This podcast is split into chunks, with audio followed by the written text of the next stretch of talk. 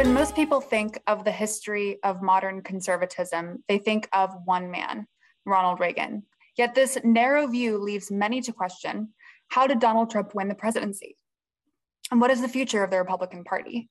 Throughout the years, the conservative movement has evolved from a network of individuals cultivating and institutionalizing a vision that grew over time, eventually having to cater to new pressures, balanced with its desire for mainstream acceptance. Our guest today argues that the more one studies conservatism's past, the more one becomes convinced of its future. Hello and welcome. Thank you for joining us this evening. I'm Kirsten Cullenberg, Director of Programs at the World Affairs Council of Dallas-Fort Worth. Welcome to our virtual program with Matthew Continetti, moderated by Eliana Johnson. A reminder to our viewers that you can purchase a copy of Matthew's book, The Right, The Hundred Year War for American Conservatism, online right now through our partners at Interabang Books. Go to interabangbooks.com to order from this fantastic local bookstore. If you aren't yet a member of the World Affairs Council, please join us. We'd love to welcome you to our community of engaged citizenry right here in DFW. Visit dfwworld.org for more information on membership options. I'd like to quickly recognize the Council's new institutional partner, NEC Corporation of America, as we are so thrilled to have them on board with us as dedicated members. Thank you. The Council is committed to providing a safe environment for our guests at our in-person events. We have updated our mask policy to align with CDC standards, and you can find out more information about our health and safety practices when we do operate in person and our complete event list on our website. And now I'd like to introduce our moderator for this program this evening, journalist Eliana Johnson. Eliana is a regular presence on cable news and has appeared on NBC's Meet the Press, CBS's Face the Nation, PBS NewsHour, and ABC's This Week, among others. Eliana has worked as Washington editor, editor for the National Review and for Politico as national political reporter. She is currently the editor in chief for the Washington Free Beacon, which was co founded by our guest this evening, Matthew Continetti. And now, Eliana, I invite you to take it away. Lead us down a fantastic conversation. Thank you. Thanks so much, Kirsten. Uh, I am honored to welcome. Uh, our guest this evening, a friend, a colleague, a journalist, and scholar who, in his new book, The Right, explores the evolution of conservatives and conservatism in the 20th century. Matt Continetti is senior fellow at the American Enterprise Institute, where he focuses on political thought and history. He has been published in, among other places, the New York Times, the Wall Street Journal, the Washington Post, and most importantly, you can find his weekly column at the Washington Free Beacon. Uh, Matt is a frequent commentator on Fox News, uh, Bret Baier's uh, panel on Special Report, and he often holds down the right wing seat on NBC's Meet the Press on Sundays. He is also a contributing editor at National Review.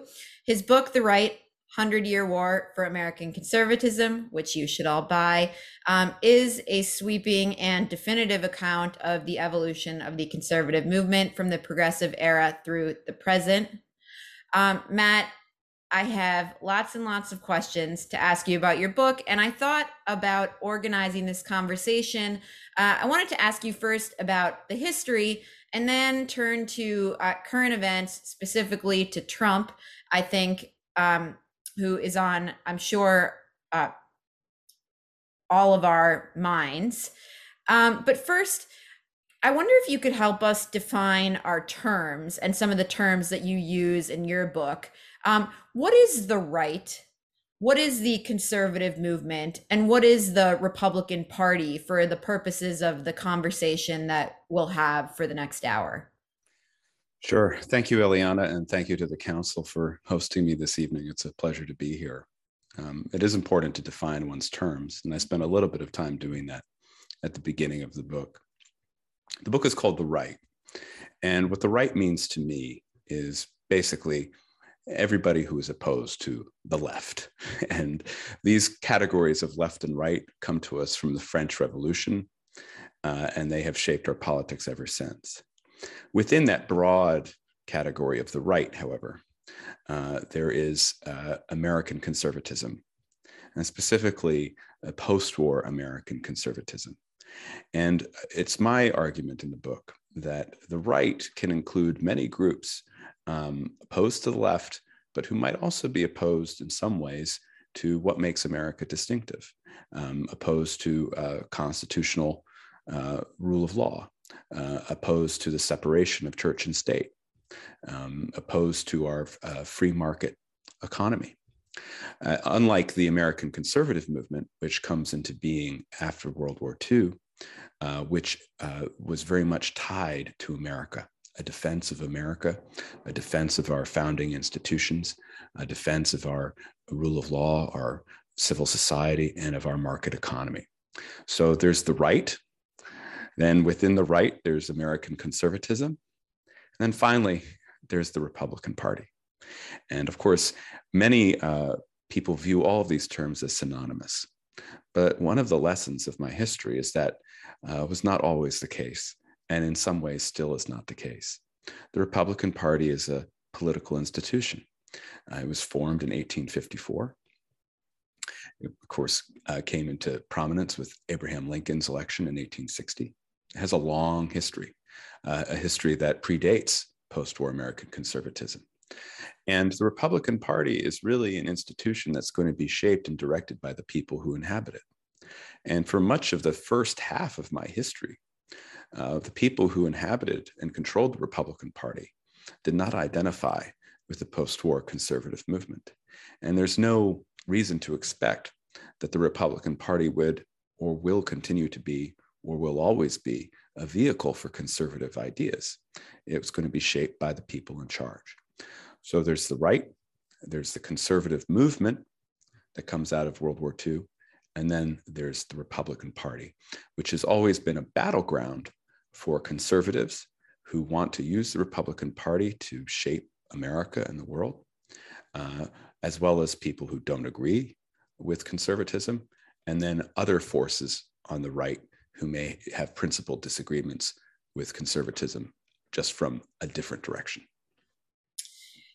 The subtitle of your book is the hundred year war for american conservatism and at the risk of collapsing your history into three minutes can you give us like a brief overview of this war? Who are the participants in the war and what are a couple of the most important battles uh, and turning points in this war and finally who has the upper hand in this war today sure um, i'll unpack that uh, question.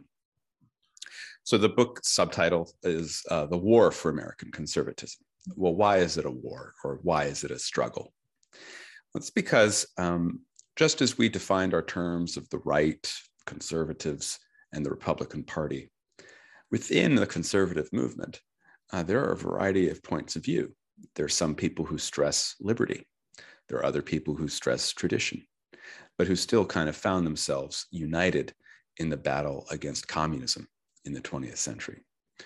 And so I, I wrote this book in some ways to combat the idea that conservatism is one thing. Uh, it's not monolithic, it's not uniform. There are many different things, there are many different thinkers, and they've always been in tension and sometimes in conflict with one another. So uh, when I start the book in the 1920s, the figures who I discuss Presidents Harding and Coolidge, uh, some of the um, thinkers associated with the New Humanism, H.L. Uh, uh Mencken and Albert J. Nock, very famous journalists at the time, they didn't think of themselves as conservative. Uh, they thought they were just kind of standing for the status quo, what they assumed to be the standard way of doing things, definitely not the progressive way of doing things that was uh, embodied by the presidency of Woodrow Wilson, but people like Harding and Coolidge represented what they called Americanism, or what Harding called normalcy, very famously.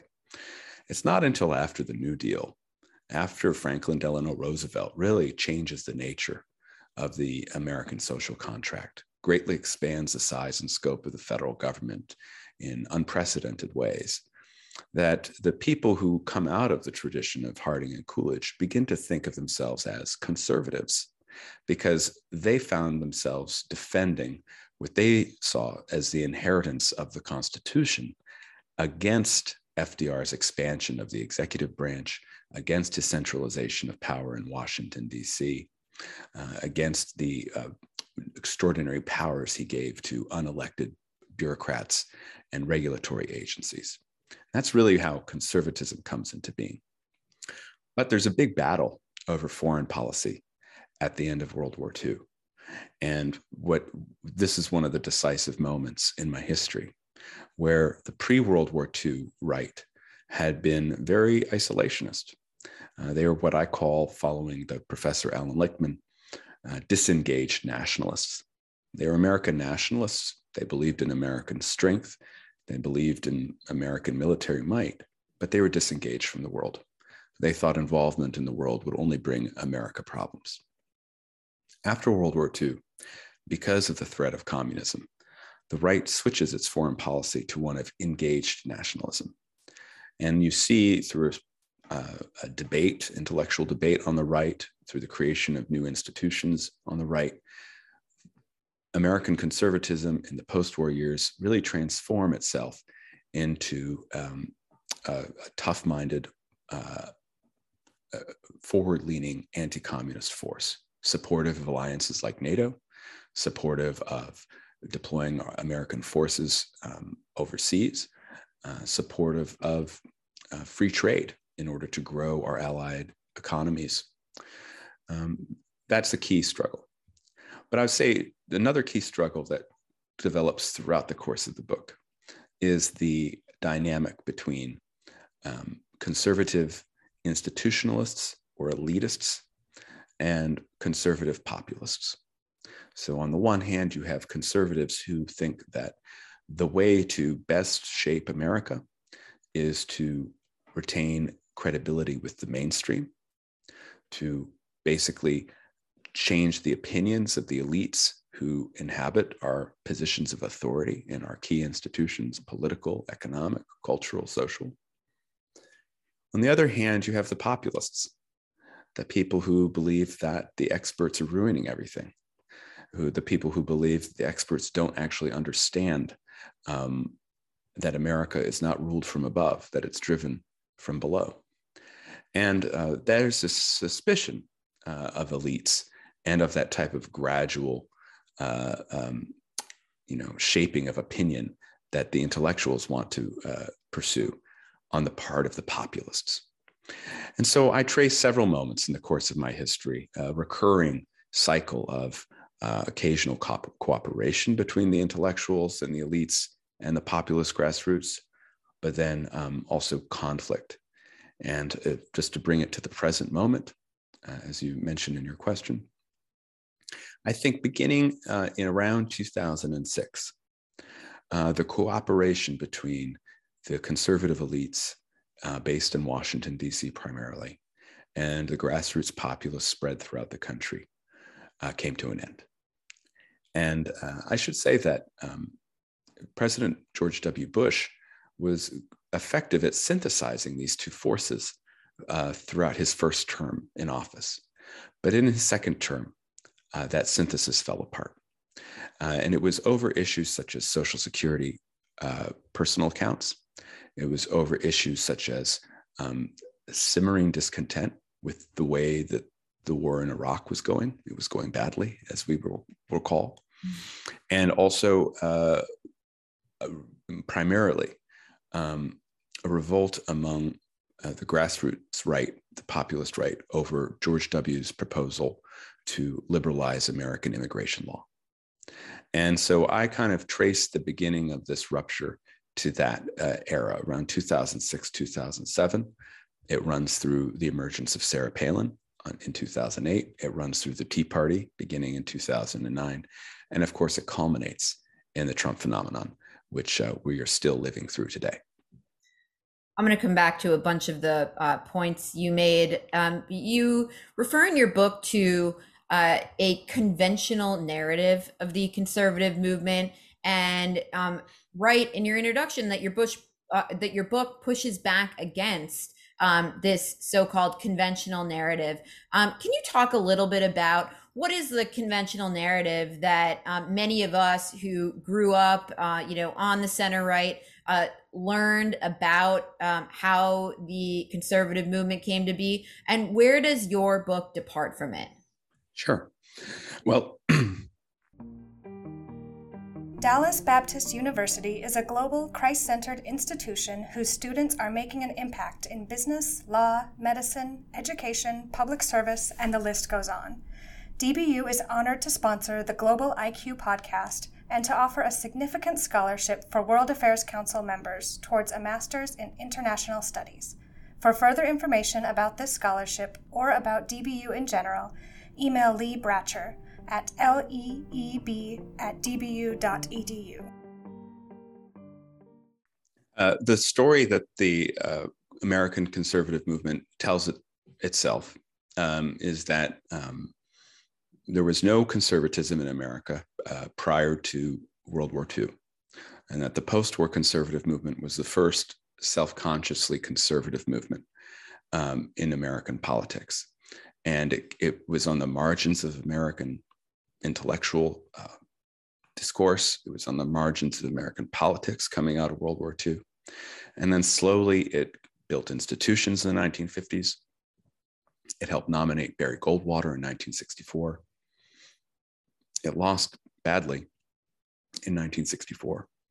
But in 1980, with Ronald Reagan, conservatism came to power in Washington, uh, where it has remained uh, challenged, of course, sometimes out of power, uh, as it is now at the federal level, but still a huge force in American politics. And even if Donald Trump represented a, um, a change, um, the post war conservative movement has largely acclimated itself uh, to, to what Trump represents. Um, my issue with this uh, narrative uh, is twofold. And I'll start with uh, the point first that it tends to kind of soften the edges. Um, it's kind of uh, it, it's kind of too pat. The fact is is that the history of the American right over the last hundred years, like all history, is extremely contingent. It's um, it depends on accident. Um, it was not inevitable in any in any way, shape, or form. And also, uh, conservatives uh, tend to downplay uh, the the sinister uh, elements within their movement uh, that have that have appeared from time to time, uh, and so my history um, tries to address that weakness and point out um, some of the problems that American conservatives have faced from within their movement over the course of the century. The second reason that I depart from that uh, conventional narrative is that uh, Ronald Reagan looms too large in it. Now, uh, I'm a huge Reagan fan. My conservatism uh, draws a lot from Ronald Reagan's. But uh, I find that as I study the history of the American right, Ronald Reagan is a very unique figure. Uh, his personality was um, very unusual among um, um, the figures in the American right. Um, his principles uh, were slightly different than you find among many conservatives. He was much more future oriented. He was much sunnier and optimistic uh, than conservatives, especially conservative intellectuals, have tended to be. Um, yeah, I don't think anybody would uh, describe us that way, man. No, probably not. I try to be sunny. optimistic. so, uh, so he's he's kind of strange and even you know even his biographers have found it hard to really understand him um, so and yet he looms so large in these stories so i thought well you know why don't we expand the cast of characters and in order to do that why don't we begin this history the right much earlier than most of the histories that have been written over the last few decades about the american right why don't we begin it in 1920 why don't we begin it before the New Deal, before World War II? And when you do that, two things happen. The first thing is that Reagan is not the central character in the story. He's not the standard of, of the American right, right? He is one protagonist in the story, um, a story that contains many characters. And two, when you take a wider view, when you look at 100 years instead of, say, 75 years, you find that the Republican Party of Donald Trump, uh, in many ways, resembles the Republican Party of Calvin Coolidge. Now, this is not to compare Donald Trump and Calvin Coolidge, who were extremely different people, very different personalities, different backgrounds, certainly different governing styles. But if you look at the kind of political tonalities of their parties, there are some similarities. Calvin Coolidge's Republican Party was protectionist. Um, it wanted to insulate America, industry, from the gales of creative destruction in the international economy. Calvin Coolidge's Republican Party was restrictionist. It essentially uh, banned immigration to the United States uh, for 40 some years. Um, and uh, Calvin Coolidge's Republican Party was uh, skeptical of foreign intervention. Uh, uh, Harding, who wins in 1920, really campaigns um, saying that he would restore normalcy. He's campaigning against Woodrow Wilson's proposal for the League of Nations. There's an idea on the American right um, coming out of the First World War that that was a terrible experience that should not be repeated. And so there was a reluctance on the part of many on the American right in the 1920s and the 1930s to become involved overseas. And so when you look at the party of Donald Trump today, uh, you see similar things. Uh, you see um, a return to protectionism, especially in the case of China, trade with China. You see um, uh, hawkishness on the border, um, a um, campaign against illegal immigration, and you're beginning to see some proposals to reform legal immigration as well. And you also see a skepticism of foreign intervention uh, that may have slightly wavered uh, with the Russian invasion of Ukraine. But when you look at what Republicans uh, are willing to do um, uh, vis-a-vis Russia and Ukraine, you find that they are still skeptical of becoming directly involved in that conflict. So I, would say that's why my uh, narrative departs um, from some of the more uh, standard histories that have been produced over the years, many of which are very good and I recommend. Uh, but my book, I think, needed to be a little bit different. I want to fast forward to and and talk a little bit about Trump. Uh, you mentioned about ten minutes ago the uh, the George W. Bush presidency as the uh, beginning, I think, uh, of a, a, rupture or estrangement between conservative elites and their voters, and that culminated in uh, Trump's election. Can you uh, expound on that uh, a little bit? What do you mean by that? And um, how did it lead us to Trump? Well, uh, there's always been um, uh, some tension between um, the grassroots populists uh, who live throughout the country and who are often responsible for putting Republicans in office and kind of the conservative journalists and policy wonks uh, who live in uh, Washington, D.C. primarily these days, but earlier also New York City.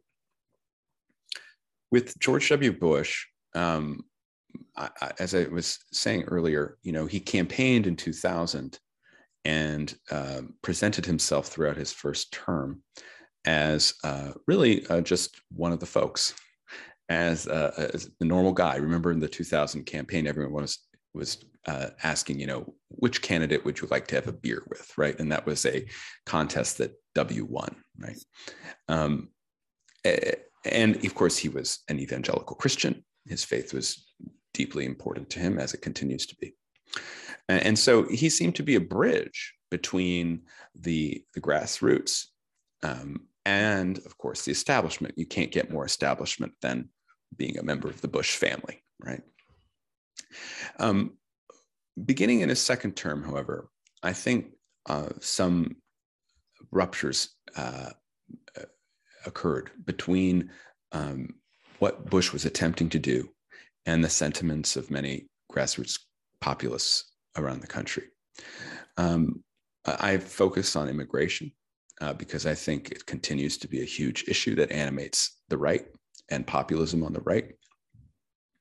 And then this is an issue where George W. Um, took a different view than many of uh, many on his party who identified as conservatives, and certainly the popular, the more populist right. Um, he wanted to uh, have border security, but he also wanted to liberalize immigration law and legalize uh, illegal immigrants who had been here uh, and not broken uh, other laws. Uh, this was not popular among the grassroots right. And um, you began to see uh, that the plan would go nowhere because of the um, opposition on the grassroots right, which was uh, extremely prevalent on the talk radio right. Uh, you also saw in 2008 something weird happen, which was, or perhaps unexpected. Uh, a gadfly candidate, also from Texas, Congressman Ron Paul, emerges as um, kind of a YouTube sensation in the 2008 campaign. Um, and really kind of a, a, popular candidate among young people on the right in particular. And Ron Paul's issues, of course, were his opposition to the war in Iraq and his opposition to the Federal Reserve and the Fed. And at the time, many people uh, simply dismissed the Ron Paul liberty movement as kind of a, almost a vestigial uh, uh, tick uh, on the right, you know, uh, of that old right that I pre World War II right that I talk about in my book. In retrospect, however, I think it was an important sign of simmering discontent on the right, in the, among the right grassroots uh, toward Bush's foreign policy. The war in Iraq, um, beginning especially in 2006, uh, went south very quickly. Um, there was a sense that uh, of course, there had always there had already been a discussion in 2002 within the right about whether the war was a good idea to, to, begin with, and I get into that in the book as well. And the the direction of the war in Iraq in those final years um, emboldened and empowered the critics of the war. Um, there was also you could see with the Ron Paul movement um, the return of many elements uh, on the grassroots that um, conservative elites and conservative intellectuals had thought had been kind of uh, cabined off, uh, put away. But um, by the time you get to the end of the Bush presidency, you have two very important things happen. One is that John McCain selects Sarah Palin, the little known governor of Alaska, as his running mate in the campaign. And the effect on American politics of that nomination is seismic and uh, deeply polarizing very much a preview of what was to come in American politics. And then you have the global financial crisis in September of 2008 and the onset of the Great Recession, when we do know through academic research that uh, you know populism doesn't need uh, a bad economy to thrive, uh, but it certainly gains a lot of energy from bad economies. And so it was the combination of, I think, um, the final years of the Bush presidency and then the global financial crisis. And on top of that, Barack Obama's governing style um, during his first term uh, that really uh, uh, delegitimized that conservative, conservative governing class, which had come to power with Reagan and been consolidated under Gingrich and under the two Bushes, um, in the eyes of many people on the grassroots right and it uh, it led to the, the, to the more much more populist right, the much more national populist right that we have today.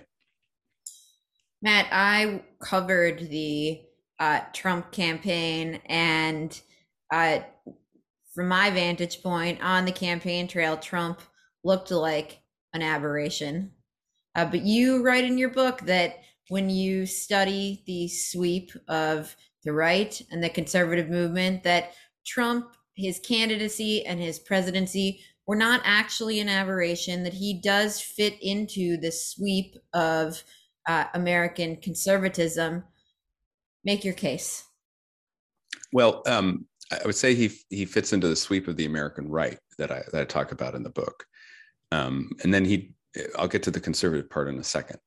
Um, I, I, trace in my book moments where um, conservatives and the right were swept up uh, in um, populist moments uh, that uh, led to demagogic figures uh, and leadership. And so I discussed the McCarthy uh, moment and the second Red Scare uh, in the book.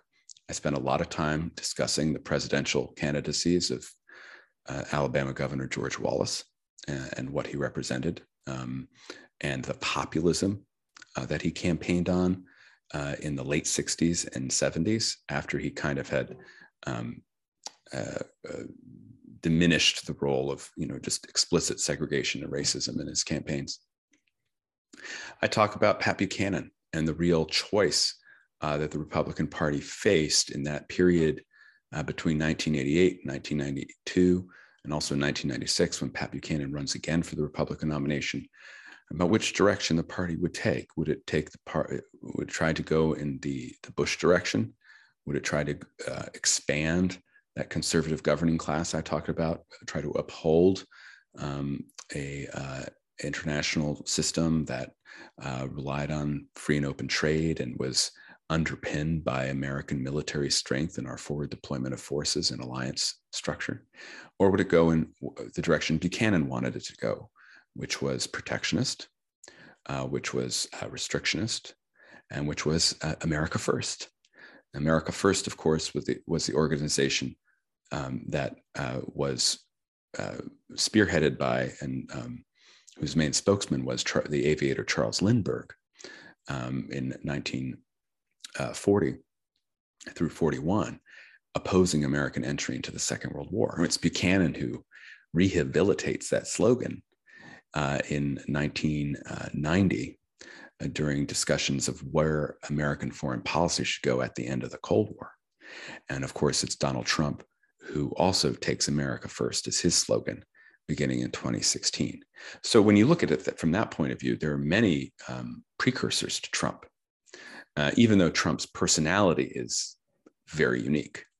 Um, if you look at the issues that he's uh, emphasizing, and if you look, at, of course, at his these the style of leadership he embodies, um, the fighter, the one who's not going to play by any rules, um, the one who's going willing to um, uh, kind of go up to the edge and also um, polarize and also attract these huge crowds. Um, there are there are definitely uh, antecedents for what Trump represented. Should we understand Trump as a McCarthyite figure or uh, a George Wallace type figure? Well, um, I, I, mean, I think he's different in some ways, uh, and even those two figures are different um, from each other. Maybe I think the way I would put it is we should see the reception to him in similar ways.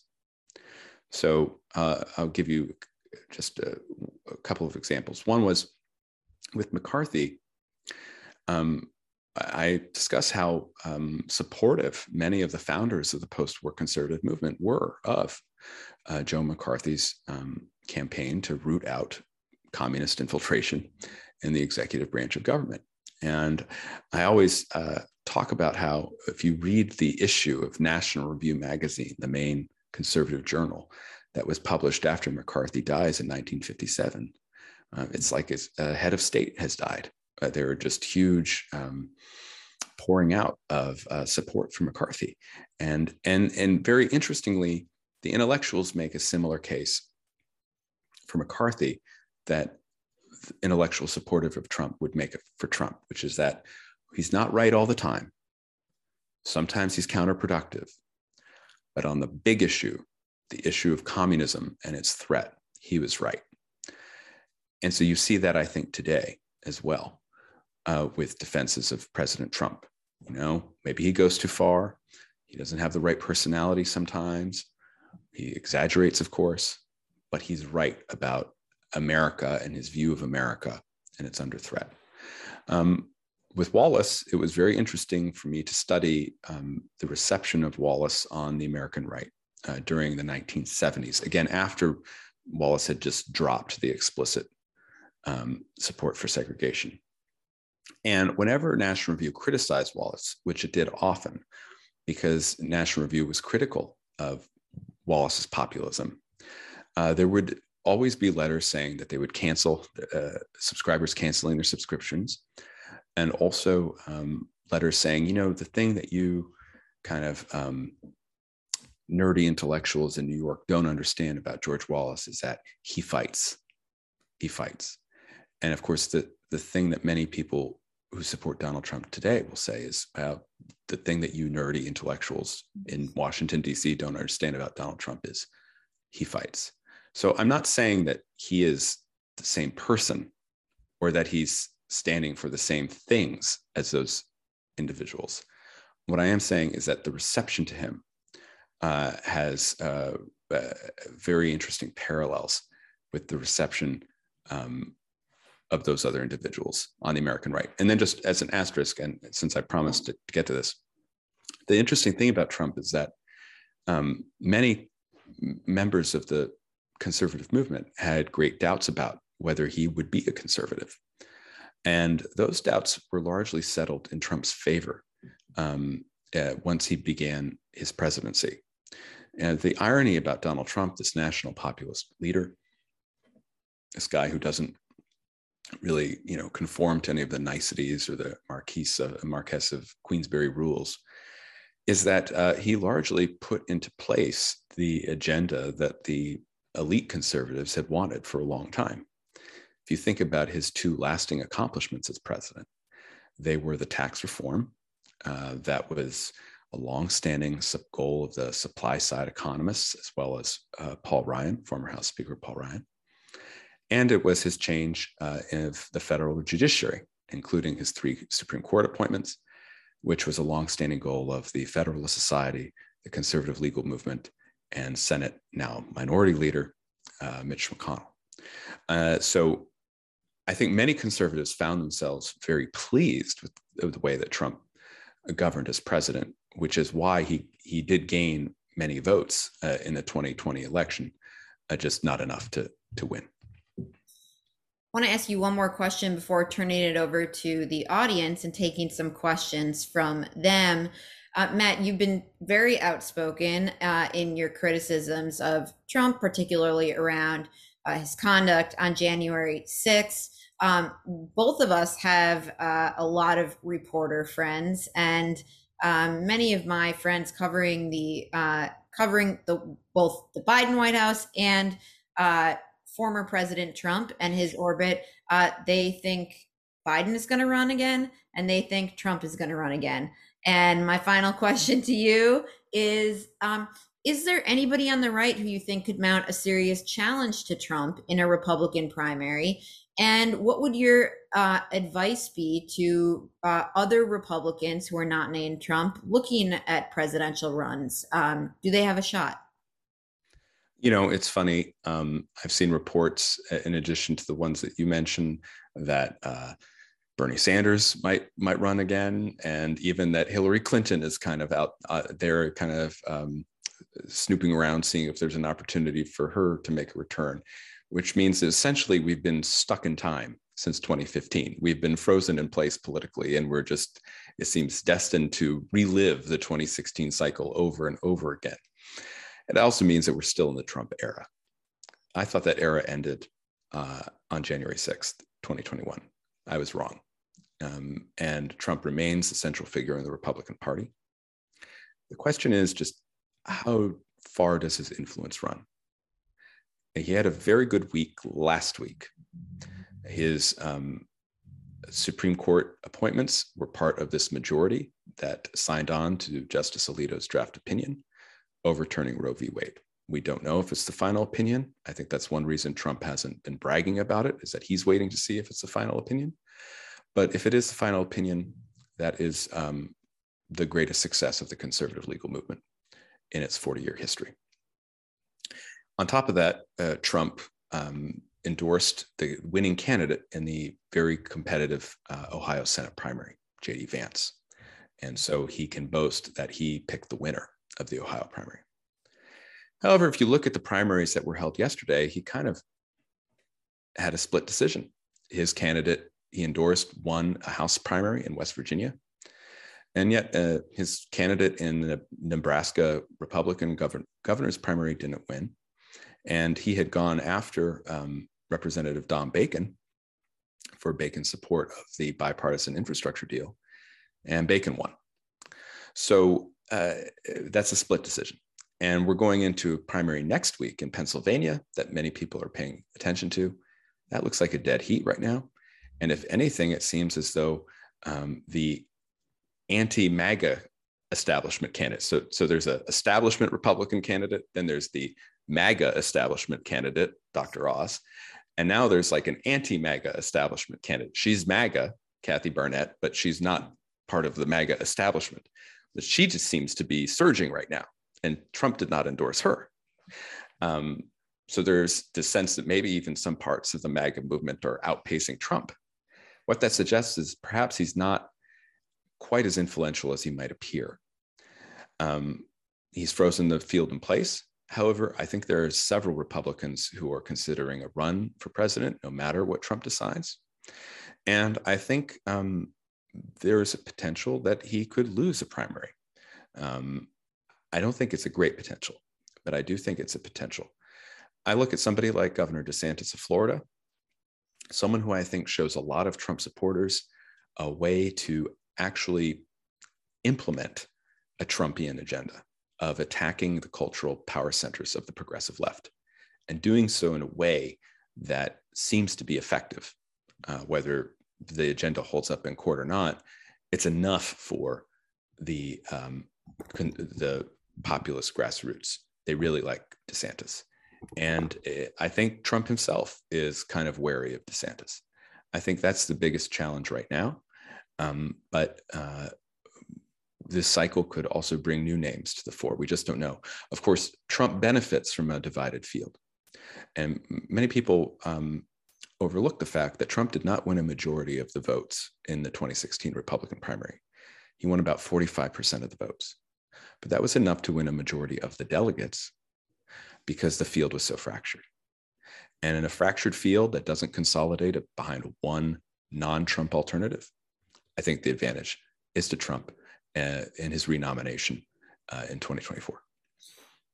Matt, you just touched on this with your reference to Governor DeSantis and the way he has shown um, a voters that he will fight on cultural issues. Um, you, when you talked about the emergence of the conservative movement post World War II, um, it was about pushing back on the size and scope of government, and particularly on the New Deal agenda. That is not really uh, where the right or conservatives are fighting now. And you talk about a transition from battles over the size of government, uh, primarily post World War II to battles over cultural issues. And I wonder if you could talk a little bit about why you think um, the focus of uh, those political battles has shifted to the cultural battles that are at the center of our politics today.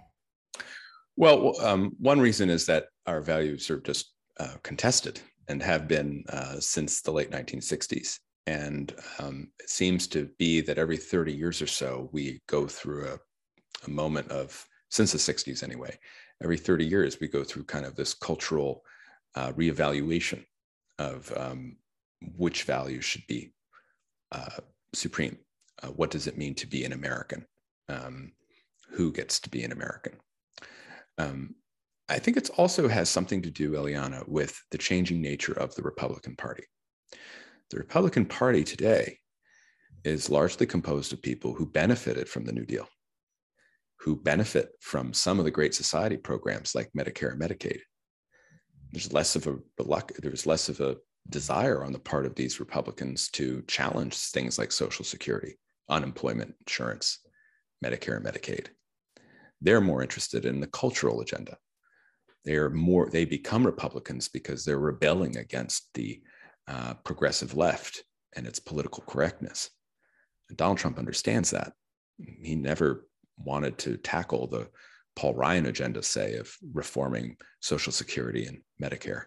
I noticed that President Biden recently attacked Senator Scott of Florida, someone else who was thinking of running for president in 2024.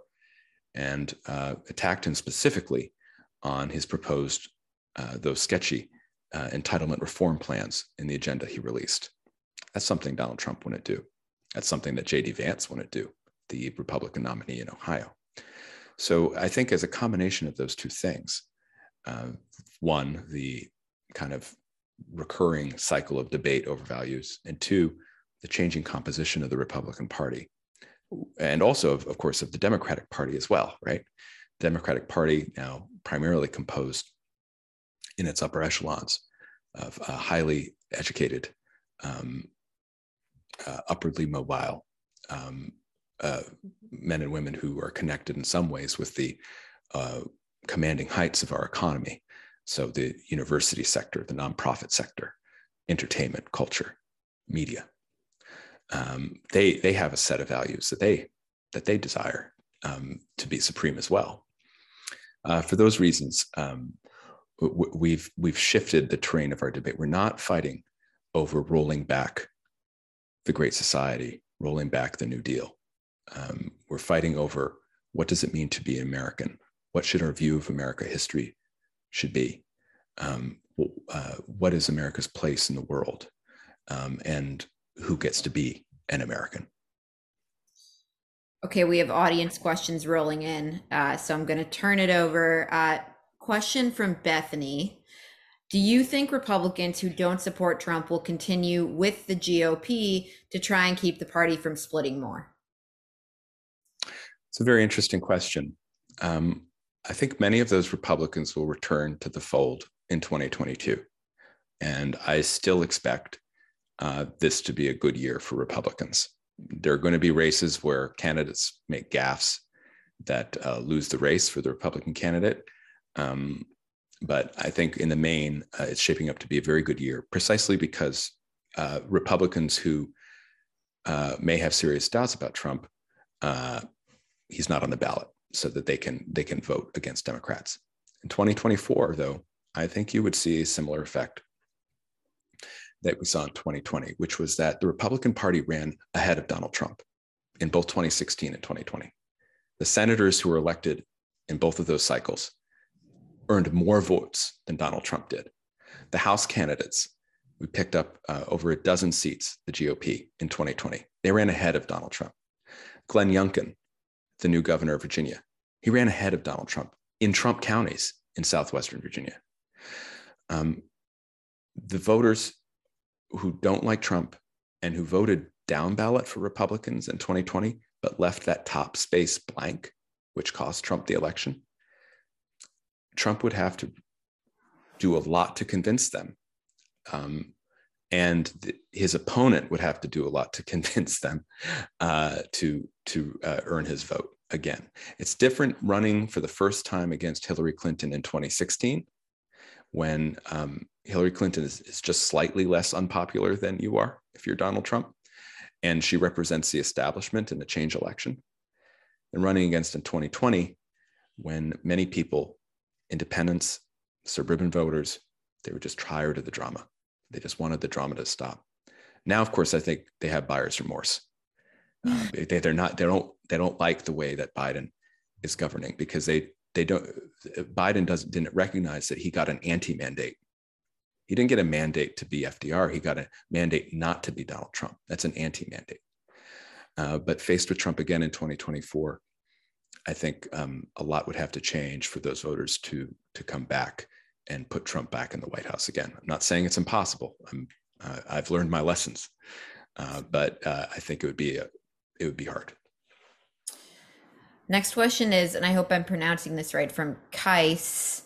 Um, what, in your view, is the biggest internal and external threat to modern conservatism? Well, um, uh, the biggest external threat to um, modern conservatism? That's a very good question. Um, you know, uh, conservatism has always had to deal with cancellation. Um, it, it's always had to deal with liberal media bias. This is a long running fight that the right has had in American politics, and I trace that in my book. Nothing new there. But, um, you know, uh, the the uh, dearth of conservative professors, in particular, I think, is a huge problem. One of the reasons I wrote this book is that I teach this material and have for half a dozen years. And at one, at the end of one course, I asked my students what surprised them about the course. And a student raised his hand and he said, I'm surprised that any of this exists. He had never really known about National Review and all its internal battles or all the conservative magazines that have existed, all the great conservative books like Russell Kirk's books or Whittaker Chambers' books. He didn't know about what supply side economics actually was, the theory behind it, the books that were written to expound it. Uh, and so uh, young people don't have access to these ideas in, in a way that they even had uh, 20 years ago, say, uh, just because those professors are gone that might point them in that direction. You can still find it online, but it takes some work and it's easy to get distracted by the noise. So maybe I would put that as an external uh, threat.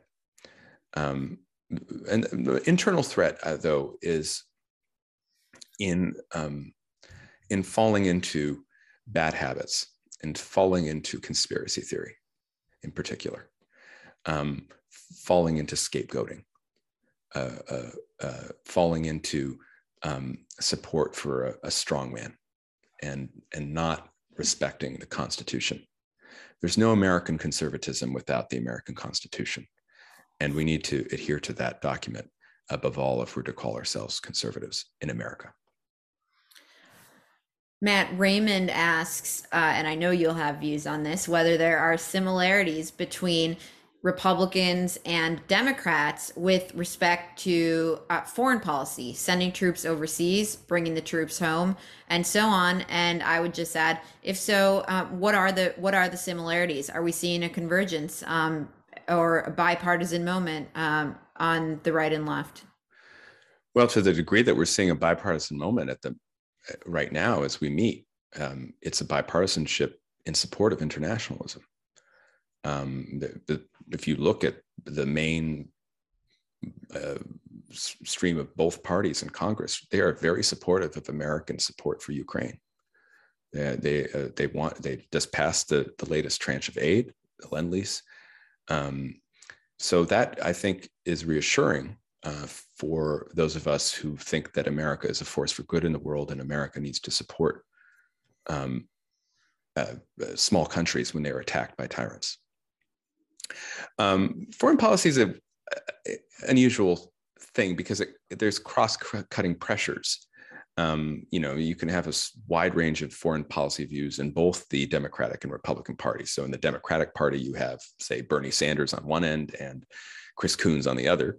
And in the Republican Party, you have, you know, um, a hawk like uh, Tom Cotton on one end, and you have Rand Paul on the other, right? Um, I would say, though, that uh, there is definitely um, a, a, there was prior to the Russian invasion of Ukraine a growing consensus uh, in favor of non-interventionism, in the sense that uh, we we America should not be involved in the world as much as it had been in the 1990s uh, and early 2000s. Um, but you know, as I said at the outset of our conversation, history is contingent. History is unplanned, accidental, and occasionally random. And I have been surprised and struck uh, in the weeks since, the months now, since the Russian invasion, um, that um, the public continues to support uh, Ukraine, doesn't want to become directly involved, but does, does support America's continued aid to Ukraine in its resistance against the Russian invasion.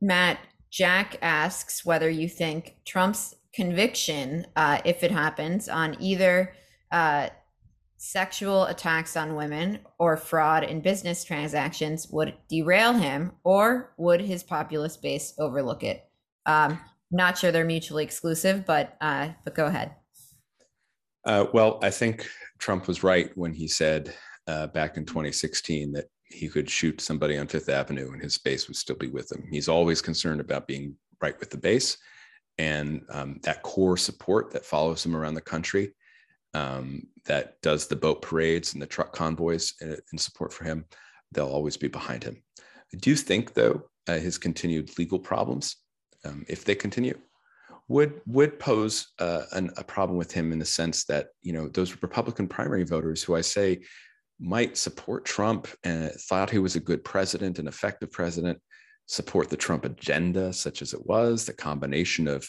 more traditional conservatism along with the national populism issue and that and most importantly probably that fighting spirit that that willingness to go on the offensive especially against the liberal media. Um, they might say look trump he had his moment.